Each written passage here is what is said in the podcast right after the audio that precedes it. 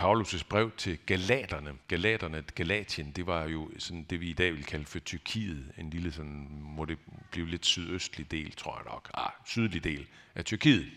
Galaterne dernede. Og der skrev han blandt andet sådan her. Før troen kom, blev vi bevogtet under loven og spærret inde, indtil troen skulle åbenbares, så at loven var vores opdrager, indtil Kristus kom, for at vi kunne blive gjort retfærdige af tro.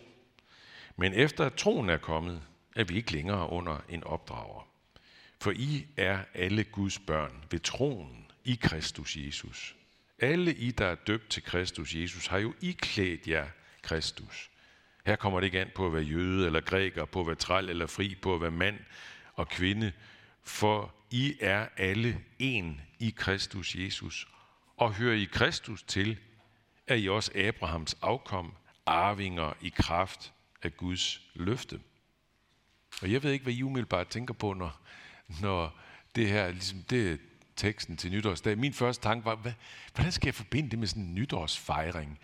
Men så slog det mig, det er da simpelthen lige midt på skiven. Det er jo, det er jo virkelig, det handler jo om kernen i troen, og det vil i virkeligheden sige kernen i livet. Selve krumtappen i livet. Kristus. Som Lionel Messi sagde, og nu skal I bare se et citat af Lionel Messi. Han siger sådan her i et interview, Kristus er vores Gud og skaber, og han er vores eneste frelser. Herren Jesus Kristus har givet mig denne gave, og jeg er ikke i tvivl om det. Han valgte mig, han fik mig til at lykkes, og jeg adlød ham, og jeg kan ikke leve en dag uden ham, eller gøre noget uden ham. Det sagde han, Lionel Messi. Øh, og jeg, jeg fandt det der citat et sted, og opdagede så, øh, da jeg dykkede lidt ned i det, at der var flere, at det er ikke fordi, han har trådt meget frem med det der, men for mig, det var lidt overraskende for mig, må jeg indrømme. Øh, men der er jo andre interviews, hvor han siger noget tilsvarende. Altså, øh, verdensmesteren i fodbold, og efter min mening, den bedste fodboldspiller nogensinde, I må gerne have en anden mening, Pelé eller Maradona, øh, men der er, men, der er mange, der er enige med mig. Han siger det der, jeg kan ikke leve uden Kristus og gøre noget uden ham. Det er, det er jo lige til os på kanten af et nyt år. Vi kan ikke leve uden Kristus eller gøre noget uden ham.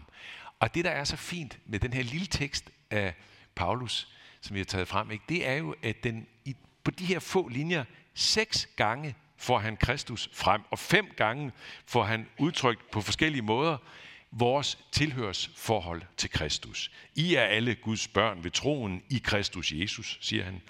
Døbt til Kristus. I klædt jer Kristus. I er alle en i Kristus Jesus. I hører Kristus til. Fem gange kommer det.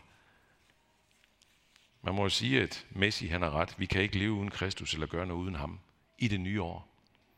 Og hvorfor ikke? Ja, nu skal vi jo blive i, i Galaterbrevsteksten her. Og der bliver det meget tydeligt. Hvorfor kan vi ikke uden Kristus? Fordi et år uden Kristus bliver et år i lovens fængsel. Eller som Paulus siger det her, bevogtet under loven og spærret inde af den. Lovens fængsel. Hvad snakker vi om? Jeg var til sådan phd forsvar øh, midt i december. Øh, jeg blev inviteret af en gammel kending, som skulle forsvare sin, sit øh, phd øh, for afhandling øh, op øh, på Psykologisk Institut. Joachim Meyer hed han. Når jeg nu lige nævner ham ved navn, så er det fordi, at det vil jeg lige som, lige som en lille PR-fristelse. Så han kommer ned i optankning en gang i marts, og han er virkelig værd at lytte til. Det er så interessant. Nå, jeg har fået lukket ham derned til at sige noget om det, han har lavet, skrevet Ph.D. om. Men han var inde på noget, som jeg er løbet ind, på, ind i flere steder nu. Nemlig det her med, at vi fra at have haft en meget stærk forbudskultur, kan man kalde det, forbudskultur, altså sådan dansk, traditionel kristen forbudskultur med moral, og du må ikke, og sådan grænser, ikke også? Så er vi kommet over til noget andet, hvor det der med, du må ikke, det er lagt til side, du må gøre, hvad du vil, men til gengæld en påbudskultur, du skal, du bør. Altså forbudskulturen, det her, det er det der meget, meget enkelt gengivet.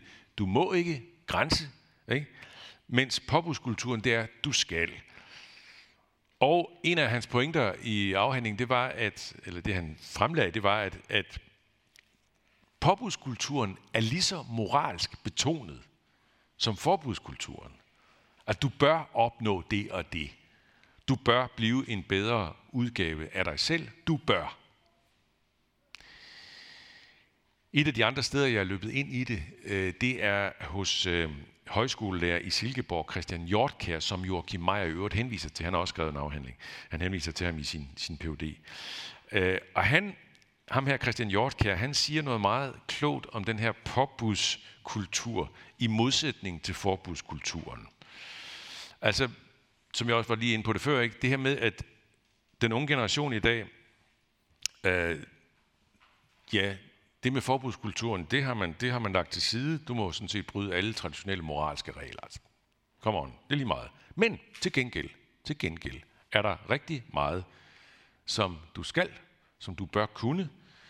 Så det er altså en bevægelse fra, øh, enkelt sagt igen, en bevægelse fra regler til idealer. Idealer, som man aldrig rigtig kan leve op til.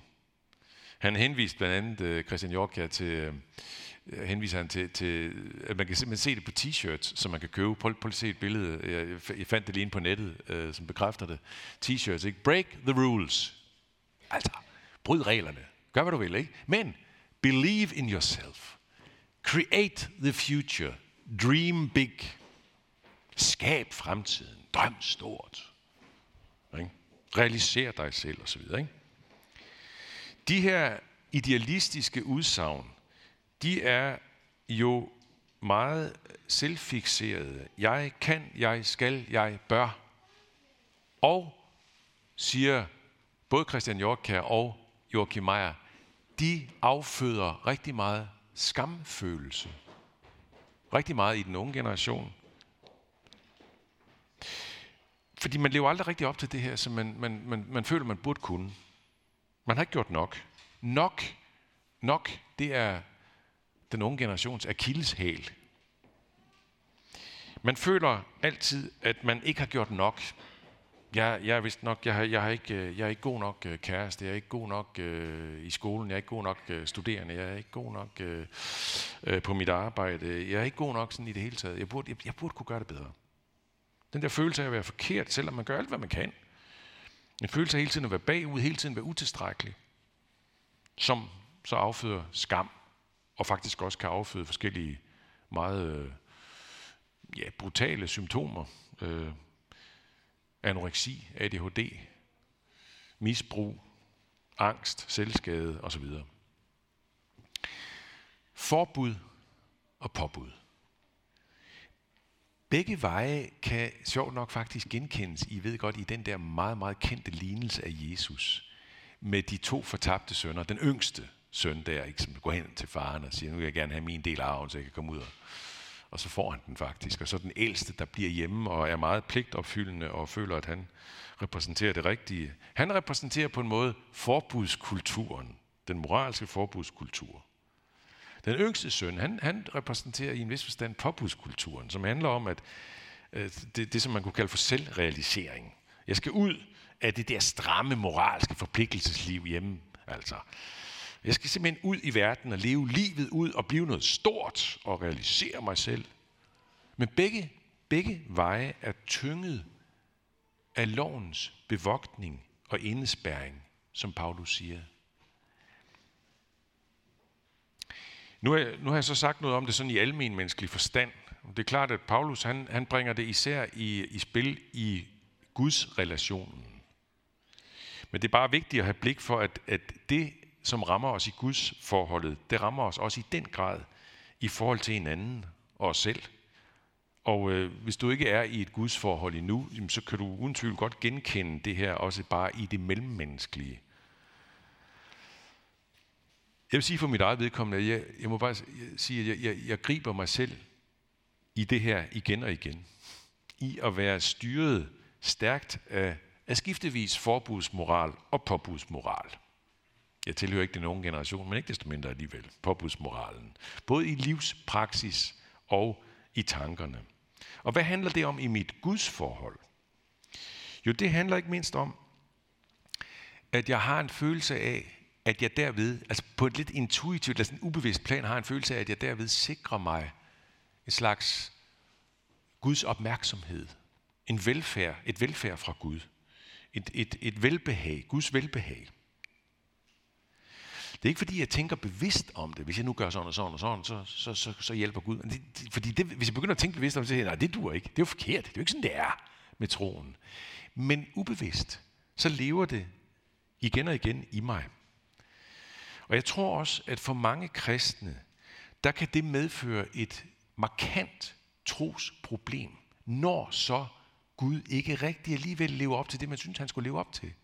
Når han ikke rigtig alligevel giver en den opmærksomhed og, og, og, og omsorg, man synes, han, han faktisk godt kunne gøre, når man nu sådan virkelig prøver at, at gøre det, man skal som kristen.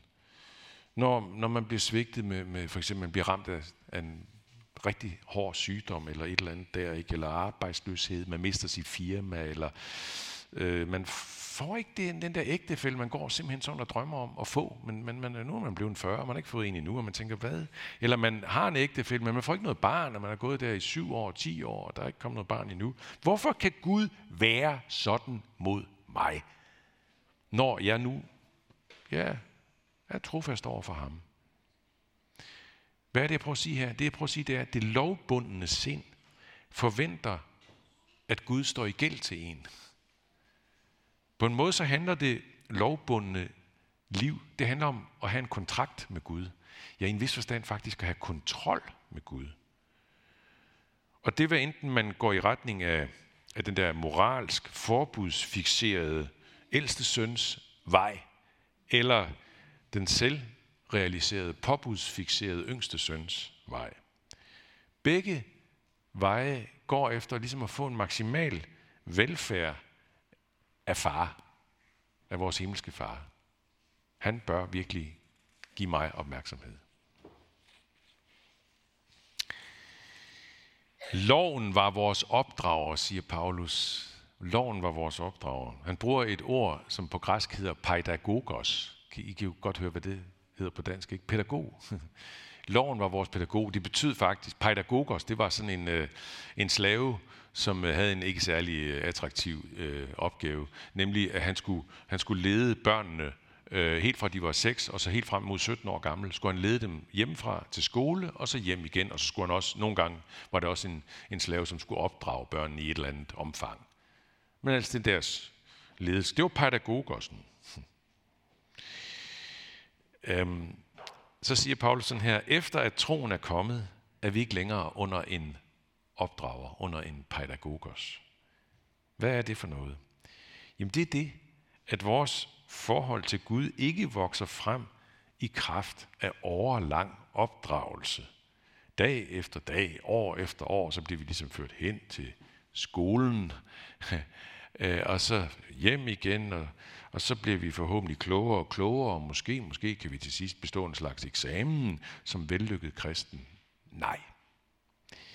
Forholdet til Gud vokser ud af noget helt, helt andet. Af den tro, som åbner døren fuldstændig ind til Gud. Den tro, der forbinder os med Kristus. Den dåb, der iklæder os Kristus, og som åbner døren ind til Gud, uden at vi har løftet en finger for det. Uden at vi har præsteret noget for inden. I ved godt, Martin Luther for 500 år siden, han havde en vidunderlig genopdagelse af det her i kristendommen. Og derfor elsker jeg også at bringe citater frem fra ham, fordi det er så, og jeg nu skal I få et godt citat fra ham, som siger det her så knivskarpt, som han kan sige det. Prøv at se. Jeg vil gerne både gøre og fordre gode gerninger, når jeg kan. Men her i samvittigheden vil jeg ikke vide af dem. Her vil jeg ikke høre hverken Moses eller farisæere, for her skal min dåb og Kristus alene regere og være alt. Ja. Og hvor har vi altså brug for det her igen og igen? Og det er der jo også, øh, det, det er jo interessant, at Paulus, han er nødt til at skrive det her til, til galaterne. At de her første, de her urkristne, de mest, man skulle synes på en måde, de mest forstandige, eller de mest hellige kristne af alle kristne. Ja, yeah, men ved I hvad?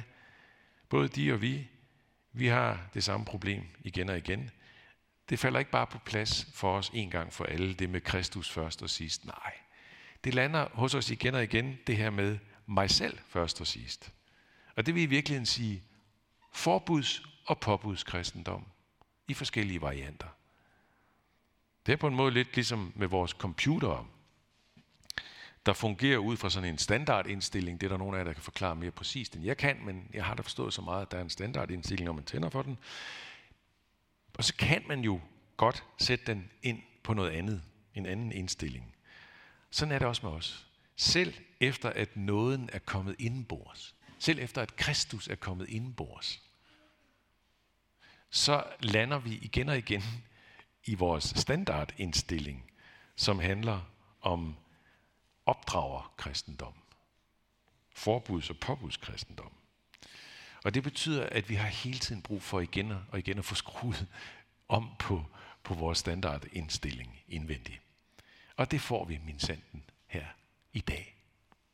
Første dag i det nye år, så får vi lige skruet på det. En standard, en bedre standardindstilling i hjertet. Kristus fra først til sidst. Fra inderst til yderst. Og det sluttede, det sluttede vi jo også øh, året med. 2022. Gjorde vi ikke det? Jo, det skal der lov for. Det var da en Jesusfejring, der ville noget. I flere dage i træk. Jeg kan ikke leve uden ham, eller gøre noget uden ham. Tak, Messi. Det er rigtigt. Det er sådan, det er.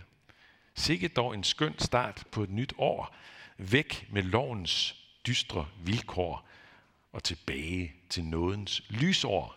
I stedet for et liv, hvor vi går hver dag til opdragelsens skolegård, hvor vi skal forstå forbudets og påbudets alvor, hvis vi vil have det godt med den Gud, på hvem vi tror. Nej. Vi får igen en tår af den skønne vin, der billigt talt står hver dag foran os med blodet fra Jesu sår. Med det skønneste signal om noget fra år til år. Og lige om lidt, endda ganske konkret, en nadver vintår til hver af os, der sidder her og har brug for et nådeår. Lov takker evig ære være dig, vor Gud, Far, Søn og Helligånd, som var, er og bliver en sand treenig Gud, højlovet fra første begyndelse, nu og i al evighed. Amen.